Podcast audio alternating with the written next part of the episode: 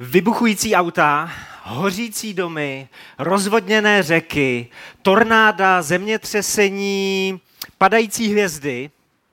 Tohle si většinou lidi představí, když se řekne apokalypsa, když zazní tohle slovo. Přitom to řecké apokalypto má svůj původ v kuchyni. Apokalypto znamená odstranit pokličku zrnce.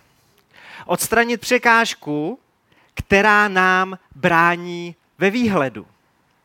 My dneska po delší době spolu otevřeme poslední knihu Bible, knihu Zjevení, která chce zvedat pokličku, která chce odhalovat, která nám chce pomoct, abychom rozuměli a pokud čekáte nějaký pikantní historky o Antikristu, tak mám pro vás něco lepšího.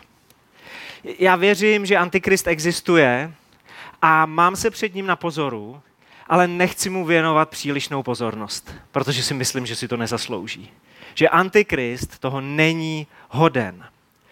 Já se chci soustředit na Krista, protože apokalypsa je především zjevení Ježíše Krista, což je mimochodem první věta, což jsou mimochodem první slova knihy zjevení. Zjevení Ježíše Krista. První slova poslední knihy Bible, kterou napsal Jan. Když budete koukat apoštolovi Janovi přes rameno, tak eh, uvidíte Ježíše v novém světle, protože v knize Zjevení se o Ježíši píše, mluví, je vidět tak, jako v žádný jiný biblický knize. A Apokalypsa chce především odstranit překážky, které nám brání ve výhledu na Krista. A nemusí to být velké věci, můžou to být maličkosti, které jsme si pustili k sobě hodně blízko. Protože i takováhle malá mince, když si dáte hodně blízko, tak vám zakraje výhled na něco tak úžasného a velikého, jako jsou třeba hvězdy. Dneska věřím, že Bůh chce odstraňovat to, co nám brání ve výhledu na Ježíše, na Krista, ať už jsou to velký nebo malé věci. My spolu nakoukneme do tří ze sedmi dopisů knihy Zjevení. Těch všech sedm dopisů bylo napsáno církvím, který prožívali těžký časy. Církvím, který byly uprostřed těžkostí. Pro následování, mučení, vraždění křesťanů, to bylo v té době na denním pořádku. A všechny ty dopisy začínají výhledem, pohledem na Ježíše a končí nějakým Ježíšovým slibem. Boží pohled a boží slib. Takový rámeček každého toho dopisu, protože přesně tohle člověk potřebuje, když prochází nějakým náročným a těžkým obdobím. Potřebuje vidět Ježíše, který je větší než všechny naše blbý okolnosti. A potřebuje slyšet Ježíšův slib. Něco, o co se může opřít, když útočí strachy, úzkosti, když přichází pochybnost.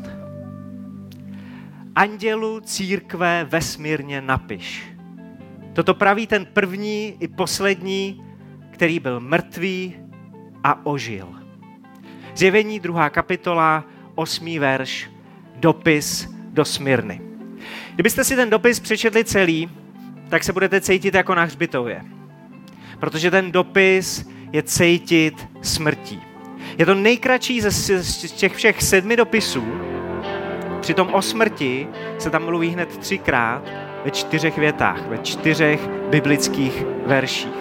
Dokonce ten název toho města, slovo Smyrna, má svůj původ Eh, ve jméně pro bylinu mirha, která se používala k balzamování mrtvých. Prostě smrt ve smírně na vás vykukuje úplně odevšať. Bylo to jedno z nejbezpečnějších, z, ne, z nejmín bezpečných, prostě z nejnebezpečnějších míst, kde mohl tehdy křesťan bydlet. A Ježíš se představuje, zjevuje jako ten první i poslední. On je s tebou na začátku, On je s tebou na konci on je s tebou všude mezi tím. Ježíš se tady představuje jako ten, který je s tebou úplně v každém momentu tvýho života. Když si užíváš nějaký fantastický výšiny. Když se propadáš někam do propasti. On se tam raduje nahoře s tebou a on do té propasti přichází pro tebe. Neexistuje chvíle ve tvém životě, kdyby s tebou Ježíš nebyl. V knize Židům 12.2 v téhle novozákonní knize Židům 12.2 je napsáno Nespouštějme oči z Ježíše, původce, on je ten první, a završitele, on je ten poslední, naší víry. Geniální je, že to slovo původce se dá přeložit taky jako důvod. Ježíš jako důvod naší víry, i když okolnosti kolem nás vypadají všelijak. Ježíš jako důvod věřit, i když okolnosti jsou těžké. Ty dopisy začínají andělu církvy napiš. Anděl, že jo, když se řekne anděl, tak si představíme Mikuláše třeba, nebo takový ty zvláštní bytosti duchovní z Bible a prostě jim přisuzujeme křídla z nějakého důvodu. Asi si myslíme, že jsou tak naspídovanější a že jsou rychlí.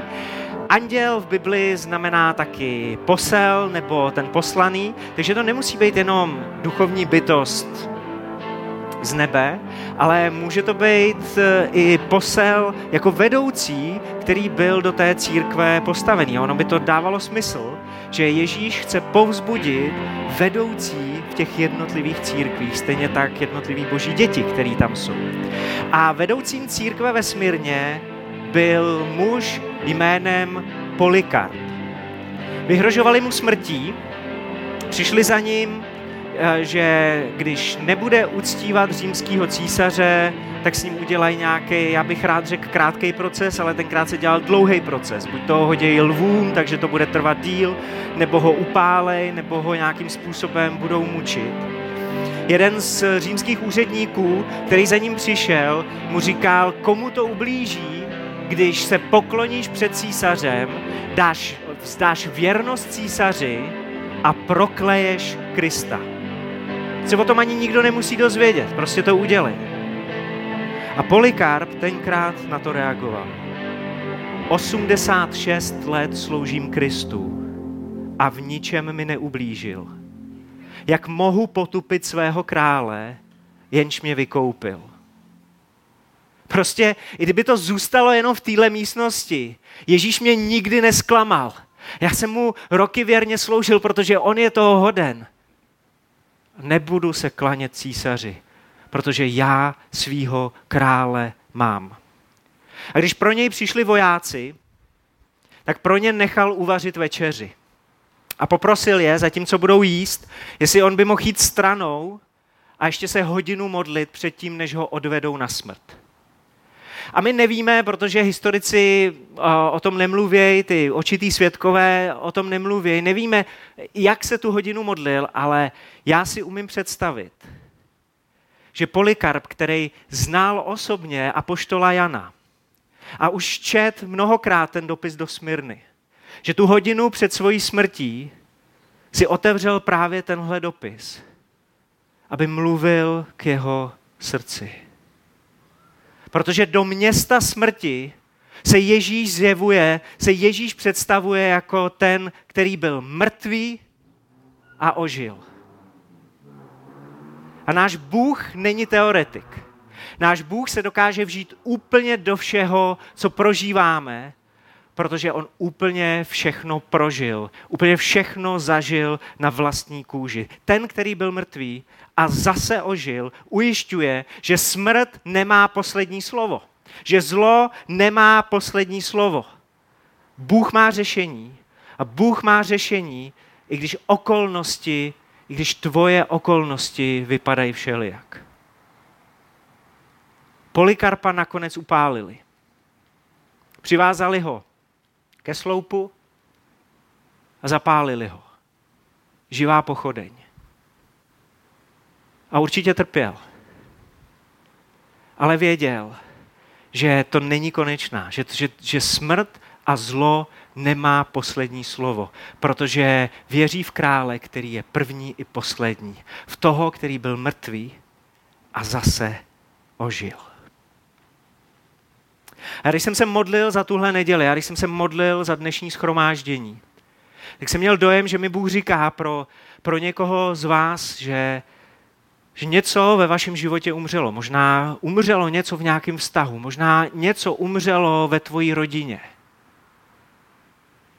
A Bůh ti dneska chce připomenout, že On je ten první a poslední. Že Ježíš je ten, kdo byl mrtvý a zase ožil. A že jestli umřelo něco božího ve tvém životě, tak On to zase vzkřísí. Tak On to zase přivede k životu. Kvůli tobě, ale taky kvůli sobě. Protože On takovej je. Andělu církve v Tyatyrech napiš. Toto praví syn boží, který má oči jako plamen ohně a jehož nohy jsou jako bronz. Janovo zjevení, druhá kapitola, 18. verš. Tyatiry byly z těch sedmi měst úplně nejmíň známý, nejmíň důležitý, nejmíň zajímavý. Abyste na dovolenou nejeli. Nikdo mě nevidí. Nikdo si mě nevšímá. Nikdo se o mě nezajímá. Takhle sami sebe vidějí ty a tyry. Nikdo. Nikomu na mě nezáleží. A do toho se ozve, ale já nejsem nikdo. Já jsem Boží syn. Já jsem Bůh. Já tě vidím. Já tě mám před očima, které jsou jako plamen ohně. A popravdě nevím, jestli se v tu chvíli tyranským křesťanům úplně ulevilo. Když eh, od Ježíše slyšeli, jaký pohled na ně upírá. Protože tohle je pohled, který prokoukne každou masku. Tohle je pohled Ježíše Krista, Božího syna, Boha, krále králů, který prokoukne všechno, co se snažíš před druhýma schovat. On se zajímá, on tě vidí, ale zároveň vidí ještě za. Když si přečtete ten dopis dál, tak zjistíte, že církev v Tyatyrech přehlížela a tolerovala závažné hříchy. Možná si říkali, vlastně je dobře, že na nás není tolik vidět, protože pak jsme v pohodě a můžeme si dělat, co chceme. Je úplně v pohodě, když budeme zavírat oči před hříchem, protože ani na tom nikomu nezáleží. Ale v Židům 4.13 je napsáno, nic v celém stvoření před ním, před Ježíšem není skryté. Všechno je nahé a obnažené před očima toho, jemuž musíme složit účet. A tohle je řečený o Bohu milosti, o vtělený milosti. Milost chce odpustit naše hříchy, milost chce odstranit naše hříchy, vyřešit naše hříchy, ale boží milost nikdy nebude tolerovat náš hřích. Boží milost nikdy nebude přehlížet náš hřích. Boží milost nikdy nebude zavírat oči před naším hříchem. Je ve tvém životě hřích? Tak před ním přestaň zavírat oči. Přestaň ho schovávat, protože je to k ničemu. Pojmenuj ho, neschovávej ho. A určitě je úplně v pořádku, když to uděláš v soukromí, když, když ten hřích budeš řešit s Bohem mezi čtyřma očima. Ale možná jsi v nějakém hříchu zamotaný, možná jsi v nějakém hříchu zamotaná dlouho a potřebuješ to vyznat před někým, komu věříš pozvat do toho někoho dalšího. Pojmenuj hřích, neschovávej ho. No ale co, co jako dál potom? Tématem dopisu do Tyatyr není ani odsouzení a není to ani bezmoc. paradoxně je to autorita. Ježíš přichází na scénu a ten Ježíš, který se nejčastěji představuje jako syn člověka, do Tyatyr říká, já jsem boží syn. Autorita. Titul autority. A potom říká, jsem ten, který má nohy jako z bronzu, což je znamení autority. Možná si vybavíte, i když byste přesně nevěděli, kde to v Bibli je, ale je to v Židům 2.8. Že vám vidím na očích, že si to vybavujete, tak vám řeknu, kde to najdete. To je jedno z míst, ale píše se to na vícero místech. Bůh všechno podal pod jeho nohy. Nohy jako znamení autority. Tam skončí všichni nepřátelé, tam skončí všichni boží nepřátelé, což jsou naši nepřátelé. Už Kain ve starém zákoně od Boha slyšel, ve dveřích číhá hřích, dychtí po tobě, ale ty nad ním máš vládnout. Nejsi bezmocný. Pokušení s náma nemůže, nemusí mávat zleva doprava. My se mu můžeme postavit, my se mu máme postavit v autoritě Božího Syna Ježíše Krista. Andělu církve ve Filadelfii piš. Toto říká ten svatý a pravý, který má klíč Davidův, který otvírá a nikdo nezavře a zavírá a nikdo neotevře. Zjevení třetí kapitola, sedmý verš. Církev ve Filadelfii by se dala charakterizovat jedním slovem jako obyčejná, úplně obyčejná církvička ve Filadelfii. Když si najdete její YouTubeový kanál, tak má strašně málo odběratelů a strašně málo zhlídnutí. Obyčejná církev. Z, její, z jejího středu, z tohohle společenství, neznáme žádný oslnivý osobnosti, o kterých bych se nějak extra psalo v Bibli, nebo o kterých by psali historikové. Obyčejná církev. A Ježíš na adresu Filadelfie poznamenává, máš sice malou moc, to je jedna z dalších vět, ale já jsem svatý. Já jsem výjimečný, i když ty jsi obyčejná. A já, výjimečný Ježíš, výjimečný Bůh, jsem uprostřed tebe. Já jsem ten pravý. Když se o mě opřeš, spolehni se, já tě nesklamu. Já jsem pravý, rizí, spolehlivý, důvěry hodný. A pak Ježíš přidává nějaký slova o Davidovu klíči. Vzpomeňte si na Davida.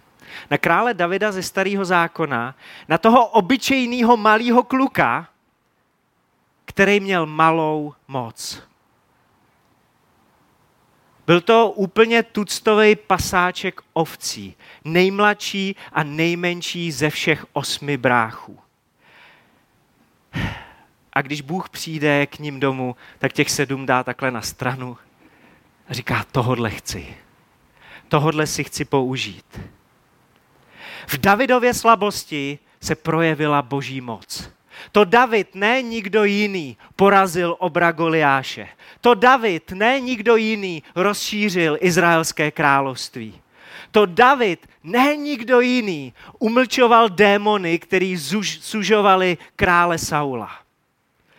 Bůh šel před Davidem a otvíral mu dveře, který nikdo nemohl zavřít. A tak tam David nakráčel. Nikdo neměl tu moc je zabouchnout klíče, Davidovi klíče. Klíče v rukou úplně obyčejného kluka, který šel ve stopách úplně neobyčejného Boha. 2. Korinským 4.7. Tento poklad však máme v hliněných nádobách, aby bylo zřejmé, že ta úžasná moc je boží a ne z nás. 2. Korinským 4.7. Úžasná boží moc, která je v tobě. Ale aby si si o sobě moc nemyslel, tak eh, je v nějaký úplně v obyčejný kuchyňský nádobě. A možná si myslíš, že máš malou moc, možná si myslíš, že jsi k ničemu, ale Ježíš říká něco jiného. On říká, když já otevřu, nikdo nezavře. Já ti otevřu příležitosti, abych se skrze tebe někoho dotknul. Abych skrze tebe někomu pomohl. Abych skrze tebe někoho potěšil. Ježíš říká, já dám pryč tu pokličku z té tvojí hliněné nádoby, aby ta úžasná boží moc, aby ty poklady, které v tobě jsou, mohly proudit ven. Já dávám pryč tu pokličku z té hliněné nádoby, abych skrze tebe zjevil, jaký jsem pro lidi kolem tebe. Tři dopisy ze sedmi. Dopisy, ve kterých Ježíš mluví, připomíná, kdo je a ukazuje, jak nás to ovlivňuje. Ježíš mluví, Ježíš ukazuje, kdo je a jak nás to ovlivňuje, ale tímhle nedělním odpolednem to nekončí. Možná hledáš nějakou konkrétní odpověď, nebo teď jsi ve fázi, kdy hledáš nějaký konkrétní směr, potřebuješ, aby tě Bůh někam ved, tak požádej Ježíše, ať v tom následujícím týdnu k tobě mluví. Popros Ježíše o soukromou apokalypsu. Protože apokalypsa, připomínám, je zvednutí pokličky. Popros Ježíše, ať zvedne to, co ti brání ve výhledu, ať vidíš Ježíše. Popros Ježíše, ať obklopí pokličku, každou pokličku ve tvém životě. Ať dá pryč všechno, co ti brání ve výhledu na něj.